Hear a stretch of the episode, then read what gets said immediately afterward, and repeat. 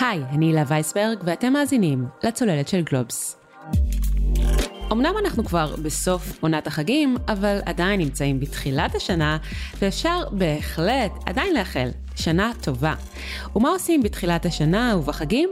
אוכלים הרבה, שוברים את הראש מה לעשות עם הילדים, וגם מבטיחים הבטחות ומציבים לעצמנו כל מיני מטרות לשנה הקרובה. השנה אני אוכל בריא יותר, אני אתחיל לרוץ בים, וגם השנה אני סוף סוף אקבל את הקידום הזה בעבודה, ואגדיל את ההכנסות שלי ב-20% לפחות.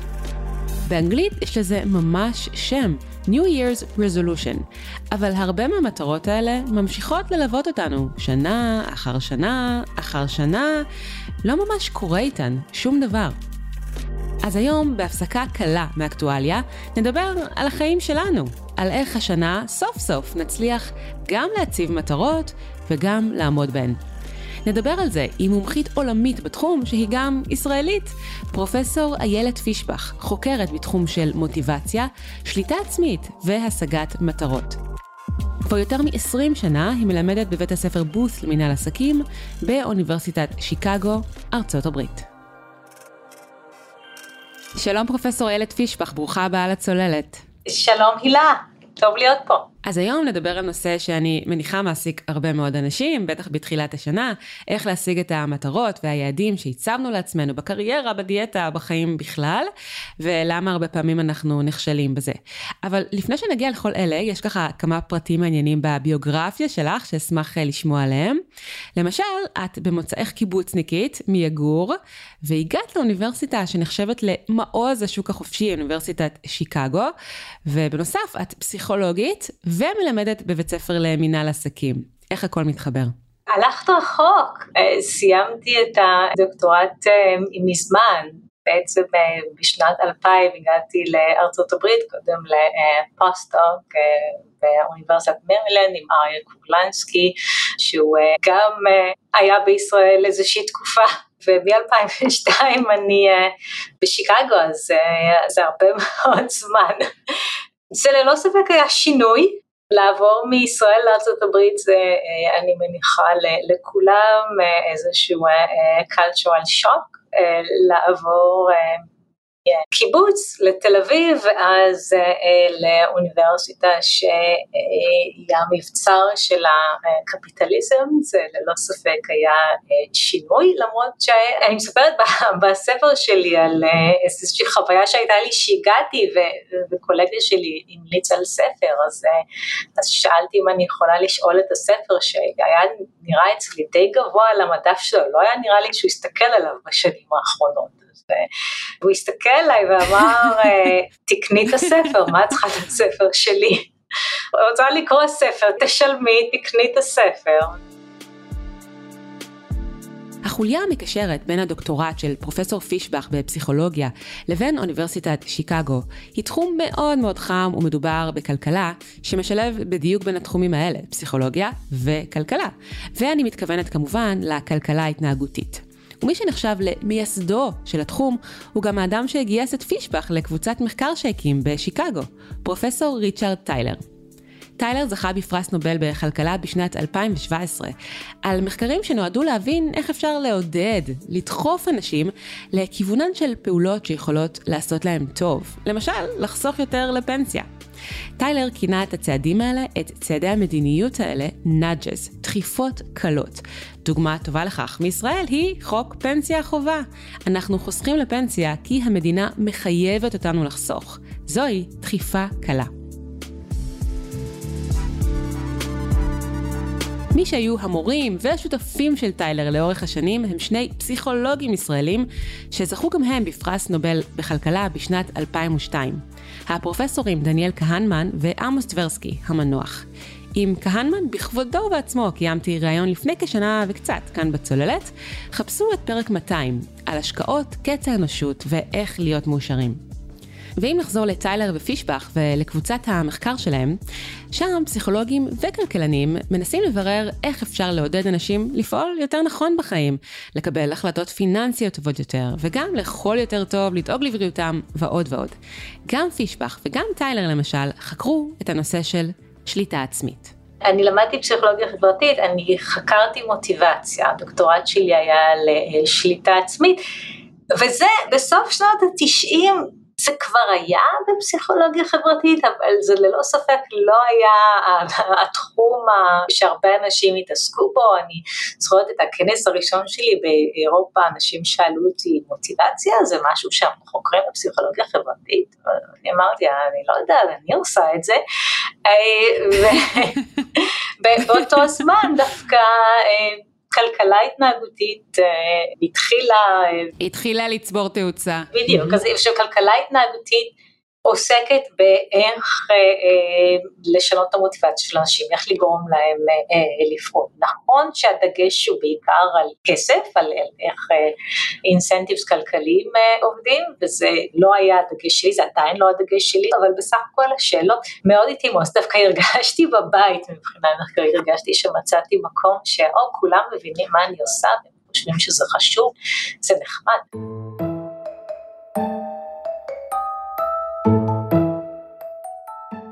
פישבך היא אמנם מומחית למוטיבציה והצבת מטרות, אבל דווקא בכל הנוגע לעבודה עם ריצ'רד טיילר, הכל קרה במקרה.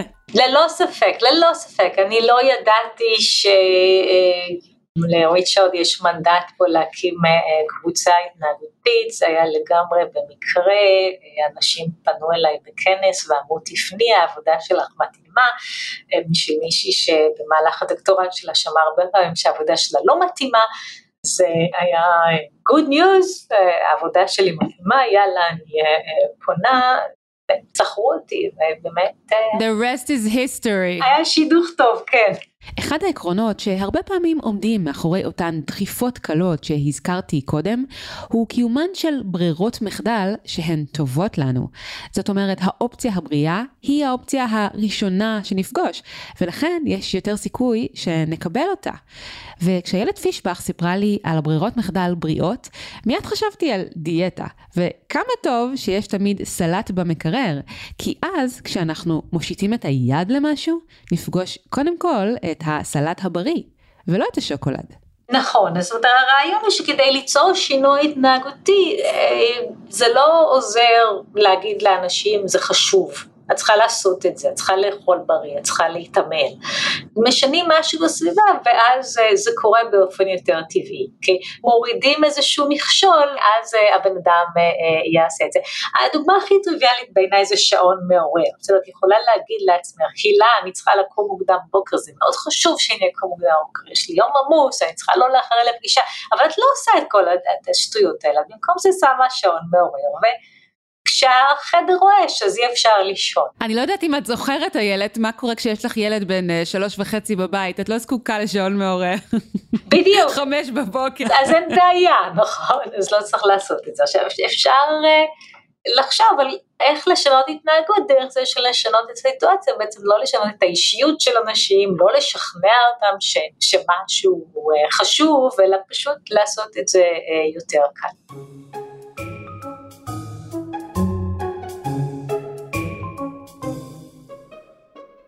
התכנסנו כדי לדבר על מטרות בפתח השנה, ואפילו כתבת מאמר אקדמי לפני כמה שנים בדיוק על זה, החלטות לשנה החדשה ומה יכול לגרום להן להצליח.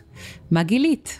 מה שגיליתי אה, עם קיילין וולי, הקולגה שלי, הזמן הסטודנטית שלי, זה שהמטרות שאנשים אה, נהנים מהדרך, נהנים מלעשות את זה, הם המטרות שאנשים אה, עדיין יעסקו בהם במרץ, זאת אומרת בארצות הברית המטרות האלה סביב ינואר, אז בראשון בינואר אנשים אה, קובעים מטרות לשנה החדשה, המטרות שהם נהנים לעסוק בהם הם המטרות שעדיין יעשו במרץ וביוני, בדקנו אחרי זה ביולי וכל הדרך עד אה, נובמבר. עכשיו זה מעניין כי גם מדדנו כמה המטרה חשובה לך וזה לא ניבא שום דבר. כלומר, באמת? כן, אנשים, זה לא העלה את הסיכוי שהם יתעסקו במטרה הזו שהיא יותר חשובה. אז, אז אנשים, המטרות היו בעיקר מטרות סביב אה, בריאות, סביב אה, תעסוקה, סביב אה, נושאים פיננסיים, שזה בדרך כלל המטרות שיש לאנשים בתחילת השנה. אם את אומרת לי שהמטרה שלך להתעמל נניח, היא, היא חשובה לך מאוד, את לא יותר לייקלי להתעמל במרץ ממישהו שאמר שהמטרה הזאת חשובה לא פחות. אבל אם את אומרת לי, ואני הצלחתי למצוא דרך להתעמל שאני נהנית מזה, אז את תעשי את זה במרץ וביוני. כל הדרך אה, לנובמבר, בשעה שאותו אה, חבר שלא מצא דרך מהנה לא יצליח. אנחנו מצד אחד אנחנו יודעים שאנשים עושים מה שנוח ומה שנעים ומה שמרגיש טוב באותו רגע. מצד שני, כל מטרות השנה החדשה הן מטרות שאנשים קבעו בגלל שהם לא כל כך נהנים מהן. זאת אומרת, אף אחד לא אומר, המטרה שלי לשנה החדשה זה לאכול יותר גלידה. בסדר? המטרה שלי לשנה החדשה זה לאכול יותר ירקות ירוקים.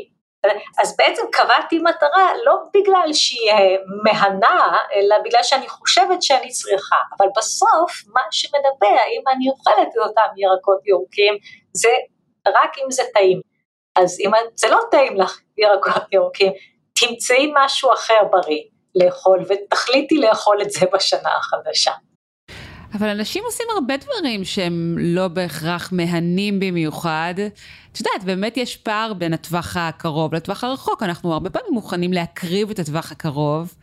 כדי להשיג כל מיני דברים בטווח יותר אה, רחוק. גם לכתוב דוקטורט, אני מניחה, זה לא כל כך כיף, אבל את חושבת על היעד הסופי. קודם כל, זה לא רק עניין של כיף, כלומר, יש סיפוק שהוא לא כיף. כלומר, אנשים שרצים אה, מרתון, אה, בדרך כלל... בדיוק. הם לא מדווחים שמה שהם הרגישו בריצה זה היה כיף, אבל זה היה סיפוק, זה היה תחושה טובה.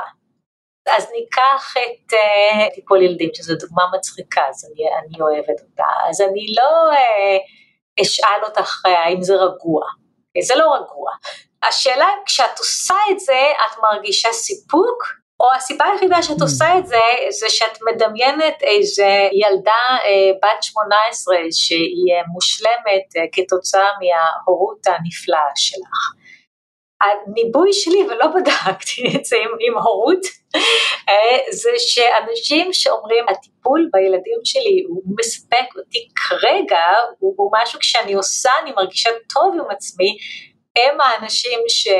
יקפידו אה, לקרוא את הסיפור לפני השנה, אה, יותר מאנשים שאומרים נורא חשוב לי שהילדה שלי תצליח בחיים. אז באמת, מה המסקנה שנגזרת מכך? שאם אה, נהפוך את המטלות שלנו, את היעדים או את המשימות ליותר מספקות, יותר מהנות, יש יותר סיכוי שנעמוד בהן, ו- ואיך עושים את זה?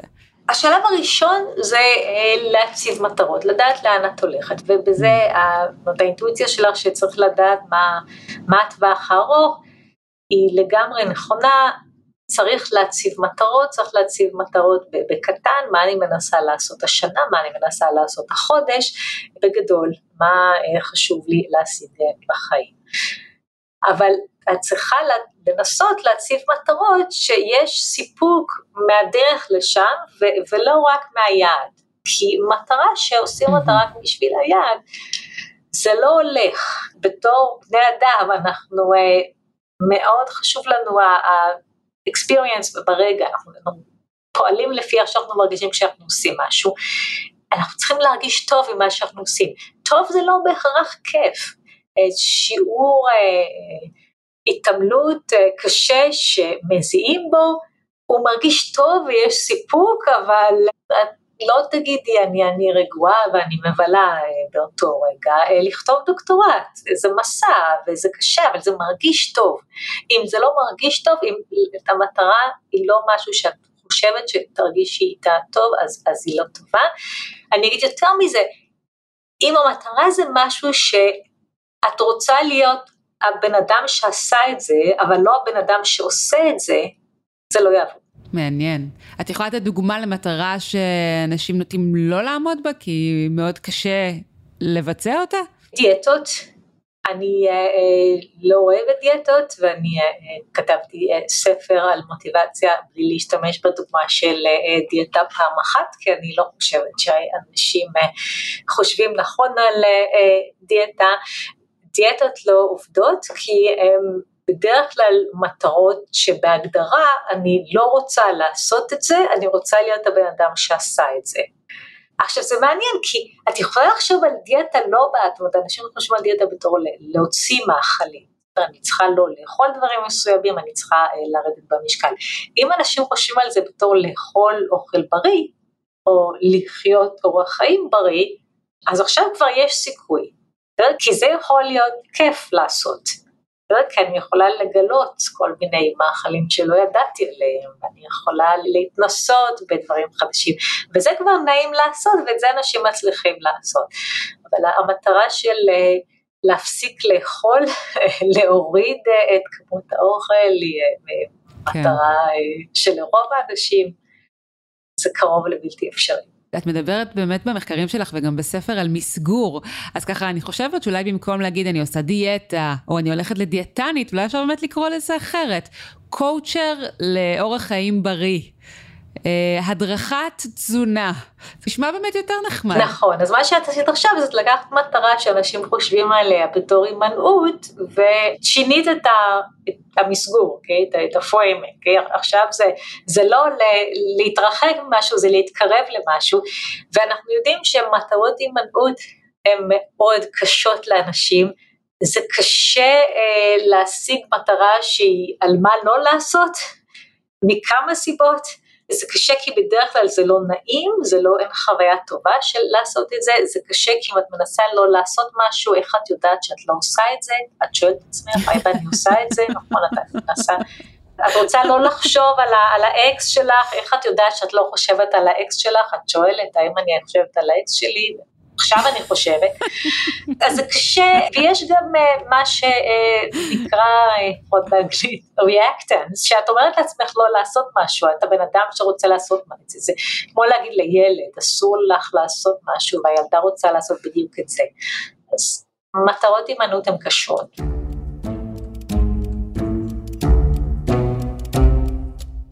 את יודעת, אנחנו יוצאות מנקודת ההנחה באמת שכולנו מציבים מטרות, ושחשוב להציב מטרות, אבל אולי באמת כדאי לחדד, למה חשוב להציב מטרות?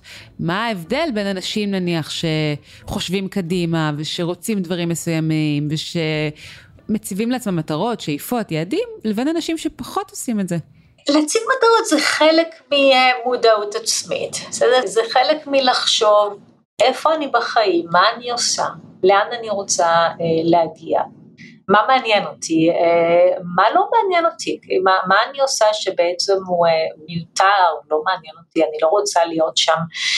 אנשים שאין להם את המודעות העצמית, שלא חושבים על לאן הם רוצים להגיע ומה הם רוצים אה, אה, לעשות, הם, הם הרבה פעמים אה, עושים דבר והיפוכו. אז אה, יודעת, יש אנשים שאני מדברת איתם שאומרים לי, אני פתחתי את תוכנית חיסכון אה, וכאילו הבנתי שאני צריכה יותר כסף להמשך החיים, אבל גם קניתי אותו כי, אה, כי נמאס לי מהאוטו הישן, אז, אז מה את עושה? את מנסה להעלות את החסכונות או את לא מנסה להעלות את, ה, אה, את החסכונות?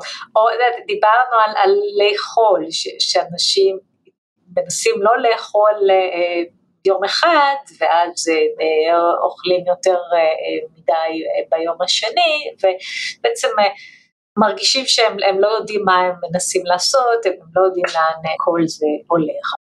זו גם אחת הבעיות, נכון? שלעיתים מטרות מתנגשות. למשל, במקרה שלי, אני אימא לשני ילדים קטנים, אז מצד אחד יש את העבודה שלי בגלובס ובפודקאסט שאני מאוד רוצה לפתח ולקדם, זו מטרה אחת. מטרה שנייה היא להקדיש זמן למשפחה, לילדים, ואלה שתי מטרות שלא תמיד מתחברות, לכאורה.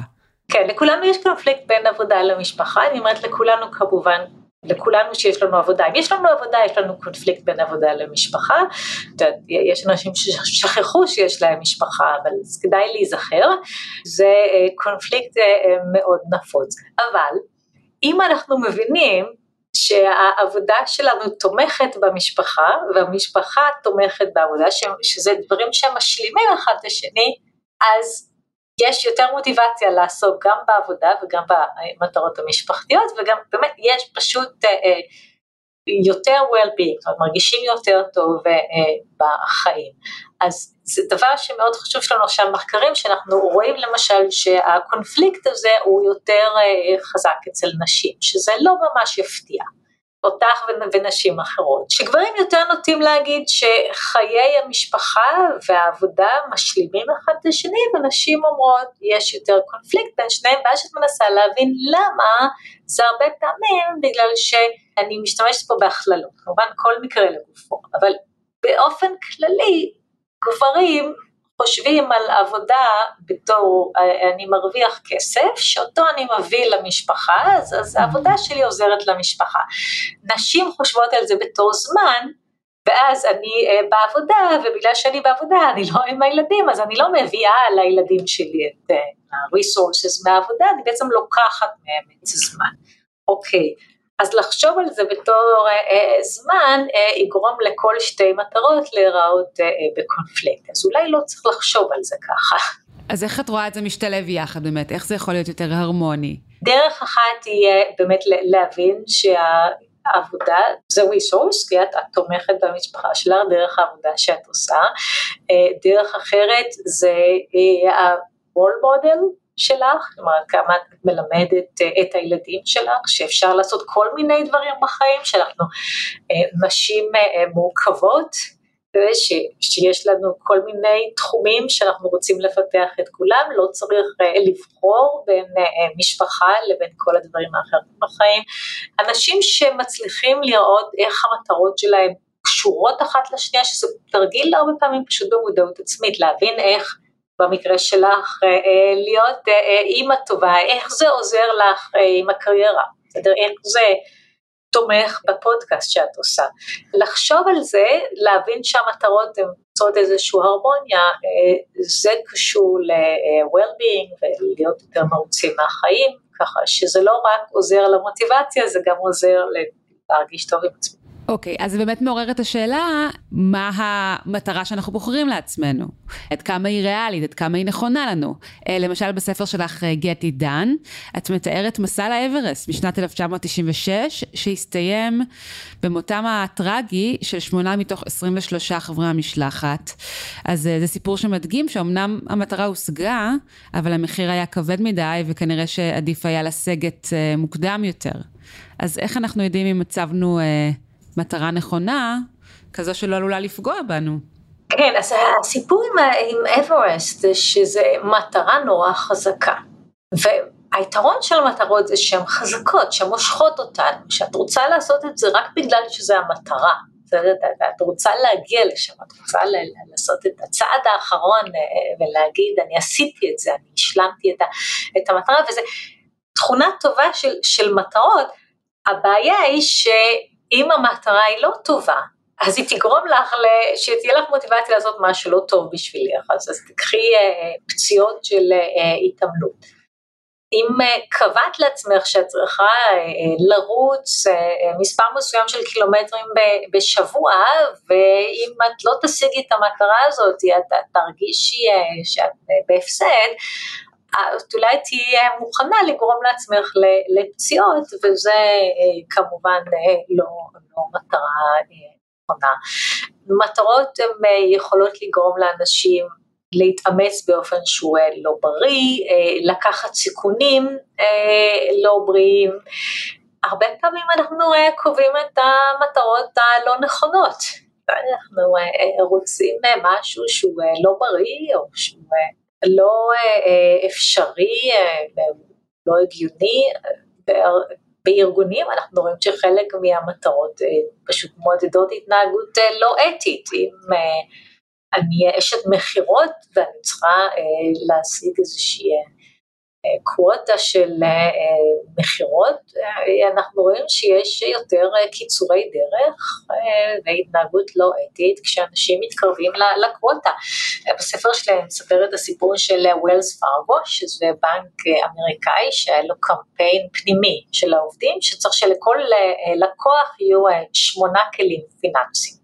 הכוונה בכלים פיננסיים לכל מיני מוצרים פיננסיים שבבנק רצו למכור ללקוחות, כמו כרטיסי אשראי, הלוואות, משכנתאות וכן הלאה.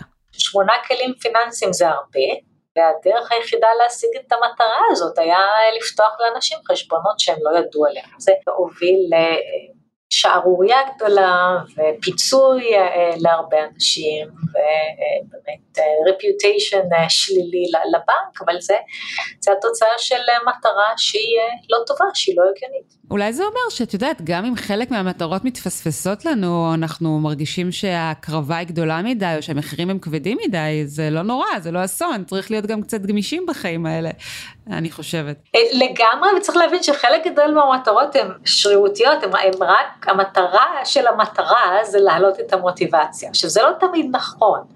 לפעמים באמת צריך להשיג את המטרה כדי לקבל את ה-reward, כן? את מה שמגיע אחרי זה. עושה אה, תואר באוניברסיטה, אה, את לא מקבלת את התואר עד שלא באמת גמרת את העבודה האחרונה, אבל אם אמרת לעצמך שצריכה להתעמל חמש שעות בשבוע, האמת היא שארבע וחצי אה, זה לגמרי אה, בסדר וצריך להתגמש וחלק מהמטרה צריך לעזוב ולהגיד אוקיי המטרה הזאת לא מתאימה לי כרגע בחיים, נבדוק את זה בעתיד. כמו שאומרים uh, good enough uh, mother, good enough parent, אז אולי גם uh, good enough goals, זאת אומרת אם מישהו מצליח לעמוד בשעתיים שלוש של התעמלות בשבוע, וזה מה שהוא יכול לעשות לטווח ארוך, אז uh, יכול להיות שעדיף לו להתמיד במשהו מאשר לוותר בכלל. נכון, ואז צריך לעשות adjustment, לעומת זאת לפעמים המטרה היא קלה מדי. בסדר, ואז אנחנו רואים okay. אוקיי. שאנשים עוזבים את המטרה, כלומר עוזבים את ההתנהגות כי הם השיגו את המטרה. זאת בעצם אה, הייתי יכולה אה, אה, להישאר בזה יותר זמן, אבל לא עשית את זה. אחד המחקרים הקלאסיים של מישל טיילר, אם אנחנו יכולים לחזור אליו לרגע. כן. הראה שנהגי מוניות יש להם מטרה לכמה כסף הם רוצים ביום מסוים. היום זה נהגי אובר, באותו זמן זה היה מוניות. אז נניח שהמטרה זה 100 דולר, אז זה אומר שכשהגעתי ל-100 דולר אני הולכת הביתה. עכשיו מה הבעיה בזה? שיש ימים שיש הרבה ביקוש ודווקא היה אפשר להרוויח 200 דולר. אבל מכיוון שקבעתי מטרה 100 דולר אז אני עובדת פחות מדי בימים שקל בהם להרוויח כסף ואני עובדת יותר מדי בימים שקשה להרוויח כסף. אז מטרה היא, okay. אוקיי. אם, אם את לא עושה uh, adjustment, uh, היא יכולה להיות uh, קלה מדי או uh, קשה מדי, אז היא לא מוצלחת.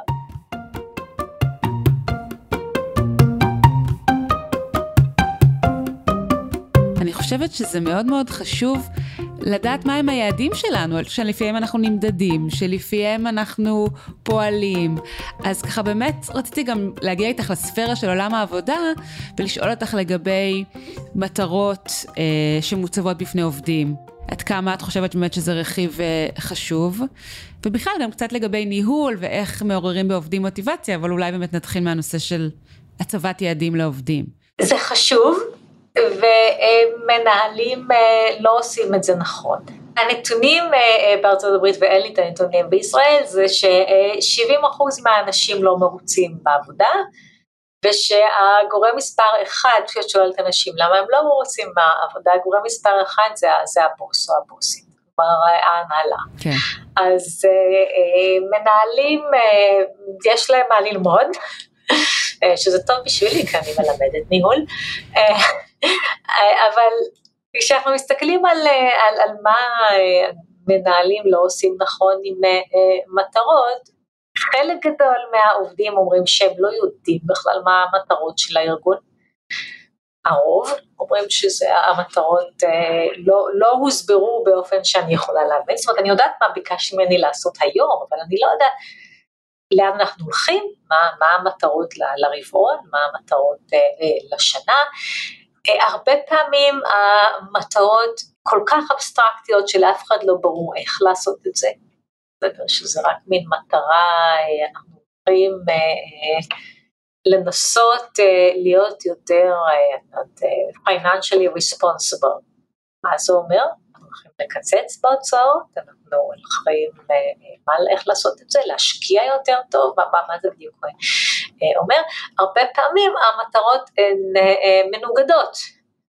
בסדר, אז אני יכולה להגיד לך דוגמה אישית, שהיה לי איזה יום שקיבלתי שני אימיילים, אחד היה על זה שאנחנו מקפיאים את ה-hiring, והשני היה על זה שצריך לזכור יותר אנשים. כן. אז מה אני אמורה לעשות עכשיו? לקרוא את האנשים ששלחו לנו את הרזומה, לקרוא את זה או, או לא? אני גם חושבת שנניח אם אתה איש מכירות, והגדלת מאוד את המכירות, נניח הגדלת את המכירות ב-20% או ב-30%, כדאי לדעת למה הארגון מצפה, כדי שתוכל, לדעת, לבוא ולהציג את ההישגים שלך, אולי לדרוש העלאת שכר, אני חושבת ש... שיעדים שבאמת הם אה, שקופים, הם סך הכל דבר שיכול להיות טוב ומועיל. בהחלט, ואת מה שאת מדברת, נגעת, נגעת בפידבק, אה, ופידבק הוא גם אה, נושא כאוב בארגונים. מה זה פידבק טוב, מה זה פידבק לא טוב? אז אני אספר על תרגיל שאני עושה עם הסטודנטים שלי כל שנה, שאני בעצם, הם עושים משחק תפקידים, בסדר? וחצי כיתה נותנים פידבק, חצי כיתה מקבלים פידבק, זה אחד על אחד, והמשחק תפקידים הוא ככה שאת צריכה לתת פידבק למישהו ש... הוא לא עושה עבודה כל כך טובה, צריך להסביר מה לא בסדר, אבל יש גם דברים שהם עושים בסדר. אז אנשים עושים את התרגיל הזה, איזה רבע שעה נותנים פידבק, ואז אני שואלת את האנשים שקיבלו את הפידבק, מה שמעתם? הם כולם שמעו שהם עושים עבודה טובה. שואלת אותם, שמעתם איזושהי בעיה? אולי שניים שמעו שיש איזושהי בעיה. כלומר, הם לא, הם לא באמת יודעים מה הבעיה, ואז אני שואלת דברים ספציפיים, אני שואלת את אלו שנתנו פידבק, אמרת לבן אדם שמקבל את הפידבק, שאם הם ימשיכו כמו שהם ממשיכים עכשיו, אין קידום, כלומר הסיכוי כרגע לקידום הוא 20 אחוז. אז אומרים, לא, לא אמרתי שהסיכוי לקידום הוא 20 אחוז, כי לא רציתי להוריד להם את המצב רוח. אז בעצם לקחנו פידבק שהיה בו תוכן, שהיה בו דברים אופרציונליים, שאתה צריך להגיד לבן אדם לחזור למשרד, הוא צריך להדריך אנשים מסוימים איך לעשות את העבודה, צריך להכשיר את הדור הבא, אם דברים לא השתנו אז הסיכוי לקידום הוא כרגע מאוד נמוך. ועשיתי ממנו איזה מישמש שנראה שבסך הכל הכל בסדר.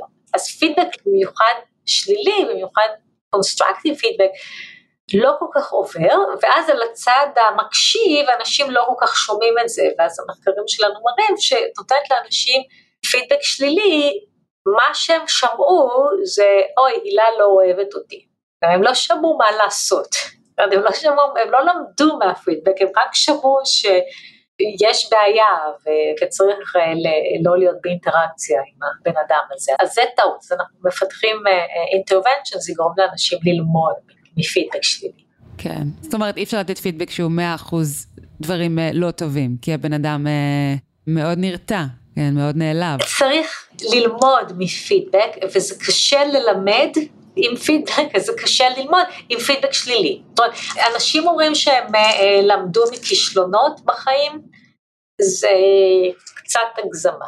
אנחנו רואים שהרבה יותר קל ללמוד מהצלחות מאשר מכישלונות. למה קשה לנו ללמוד מכישלונות? לכאורה הכי קל ללמוד מכישלונות. לא הצלחתי, ולכן אני אעשה את זה אחרת פעם הבאה. הכי קשה ללמוד מכישלונות, וזה קשה משתי סיבות. סיבה אחת זה אמוציונלית, זה, זה די אינטואיטיבית, זה מה שאני לומדת שזה לא בשבילי. אני, אני לא יכולה לעשות את זה, כלומר אני לא, אני לא באמת לומדת את האינפורמציה, את נותנת לילד ציון אה, אה, לא טוב ומה שהוא למד זה שאני לא יכול לעשות ביולוגיה. ולא איך לעשות ביולוגיה, ולא, זאת אומרת, הוא לא באמת מסתכל על המבחן ומנסה להבין מה היו התשובות הנכונות וללמוד מזה, שזה אמוציונלי, פשוט קשה, זה יותר נוח לסגור את זה ולא לחשוב על זה. זה גם קשה קוגניטיבית, זה קשה קוגניטיבית כי את צריכה ללמוד ממה לא, מה כן. אתה יודע, את צריכה, את שומעת שזו התשובה הלא נכונה, ואת צריכה לדעת מה התשובה הנכונה. אז במחקרים שלי למשל, אני מלמדת אנשים שפה חדשה, זה שאני מראה להם מילה ושואלת אותם אם זה דבר אחד או דבר השני, זה, זה פרח או שזה ציפור, אה? ואם את מנחשת נכון, אחרי חמש דקות את תדעי, אם ניחשת שזה פרח וזה פרח אז תדעי, אם ניחשת שזה ציפור, את לא תדעי. עכשיו תתבלבלי, עכשיו למה זה? כי זה קוגניטיבית יותר קשה, את צריכה ללמוד מה לא ממה כן. את יודעת, אבל יש המון יזמים סטארט-אפיסטים שתמיד מספרים שאת יודעת, פעם אחת, פעם שנייה, החברה שלהם, לא יודעת מה, כשלה, אה, קרסה, וכך הם למדו לעשות את זה נכון בפעם השלישית. הם צמחו מהכישלון. אני אה, מוצאת שזה יותר קל לצמוח מהצלחה. עכשיו, זה יופי שהם למדו מכישלון, זה מה שאני מקווה שכולם ילמדו לעשות. אני רק אומרת שזה קשה. אם הם היו מצליחים בפעם הראשונה, זה היה אפילו עוד יותר קל. זה לא היה סיפור כל כך טוב. בדיוק, את צודקת.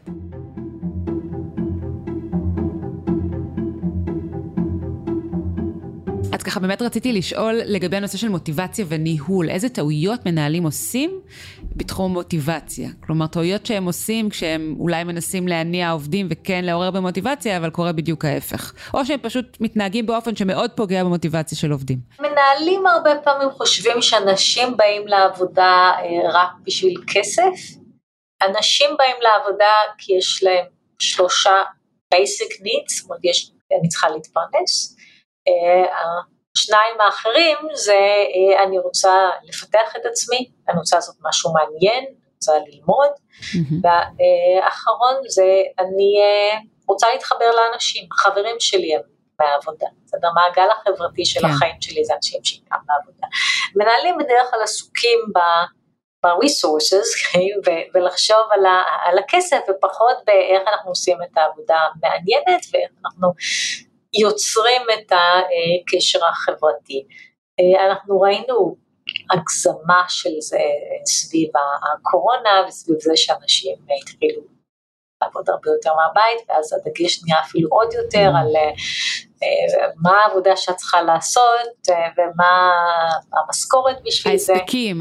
כן, כן. ההספקים והמשכורת ולהתעלם ממוטיבציה אינטרנזית שהיא חלק מלעשות משהו שהוא חשוב לי, שהוא מעניין אותי, שהוא שונה ממה שעשיתי בשבוע שעבר, זאת אומרת יש דברים פשוטים של פשוט להחליף, כלומר את, את עשית את העבודה שלי ואני אעשה את העבודה שלך, רק כדי שיהיה לנו יותר מעניין בחיים.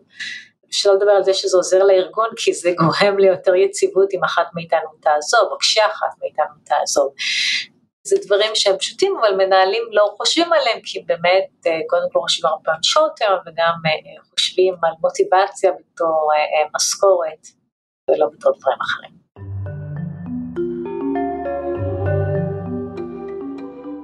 האם ככל שאת יודעת, אנשים שהם הישגיים, אני מניחה שאנשים שנוטים יותר להציג מטרות לעצמם הם אנשים שאפשר לקרוא להם אמביציוזים, הישגיים, האם הם נוטים להיות uh, מאושרים יותר? האם אתם מוצאים קשר בין נטייה להציב uh, מטרות לבין אושר?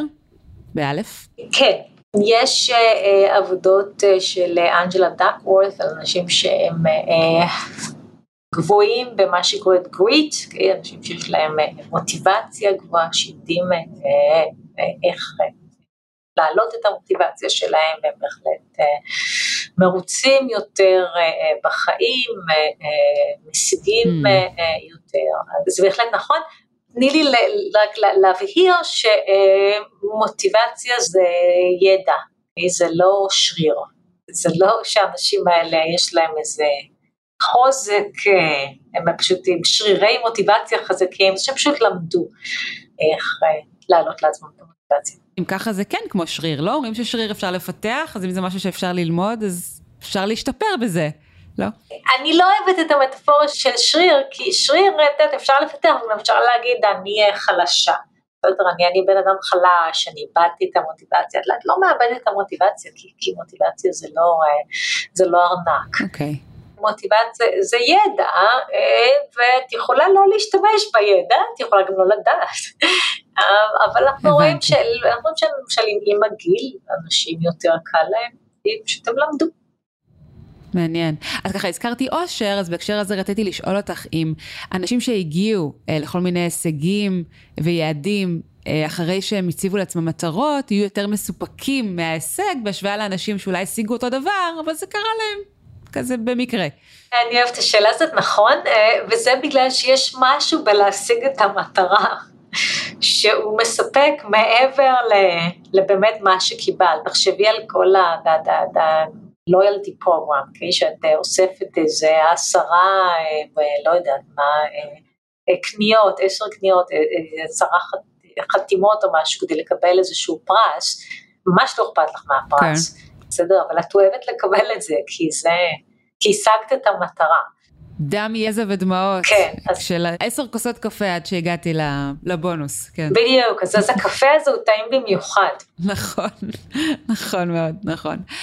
אז ככה שאלה לסיום, כמי שחוקרת מוטיבציה כל כך הרבה שנים, 20 שנה, וכל תחום הידע הזה של, אה, של מטרות ועידוד אה, הנאה עצמית, איך את מיישמת את זה בחיים שלך? אם את יכולה לתת ככה אולי כמה טיפים אה, בכלל, ואולי דברים שלמדת על בשרך. אז חלק גדול באמת אמרתי, חלק גדול מהלמידה זה דברים שאת מסתכלת על, עצמך, הרבה פעמים האינטואיציות שלכם לא נכונות, אז כאילו, זה דברים שנראה לי שהם עובדים, מסתבר ש, שטעיתי אה, וזה לא אה, בדיוק ככה, אבל אני בהחלט, לנקודתנו האחרונה, אני בהחלט מציבה מטרות רק כי אני רוצה לבדוק את ה challenge, כלומר אני רוצה לראות איך זה יעבוד. אני אוהבת לעשות דברים שלא עשיתי אף פעם, רק בשביל, הנה מטרה חדשה, בואי ננסה את זה, בואי נראה איך זה יעבוד. אני מאמינה בידע, אז אני כמיטב יכולתי מיישמת את הידע, uh, אבל אז זה לא, אני, גם בן אדם, אז אני עושה את כל הטעויות של כל uh, בני אדם uh, עושים, אז אני מתנצלת בפני עצמי או אחרים וממשיכה. פרופסור איילת פישבח, תודה רבה. זו הייתה שיחה נפלאה ומעוררת מחשבה והשראה. תודה רבה, הילה, נחמד להיות בצוללת. עד כאן עוד פרק של הצוללת. אתם יכולים למצוא אותנו באתר גלובס, בספוטיפיי או בכל אפליקציית פודקאסטים. נשמח אם תעשו לנו subscribe, ואם אהבתם דרגו אותנו גבוה ושילחו את הפרק לחברה או חבר שאתם אוהבים. אור שמיר ערך את הסאונד. אם יש לכם הצעות למרואיינים, לנושאים לפרקים או תגובה מכל סוג שהיא, אתם מוזמנים כמובן, כמו תמיד, לשלוח לי מייל. הילה, hila, מקף באמצע w, at גלובס, globes.co.il, או לחפש אותי במדיות החברתיות השונות. תודה לכולכם שהאזנתם. אני הילה וייסברג, נתראה בפעם הבאה. ביי ביי.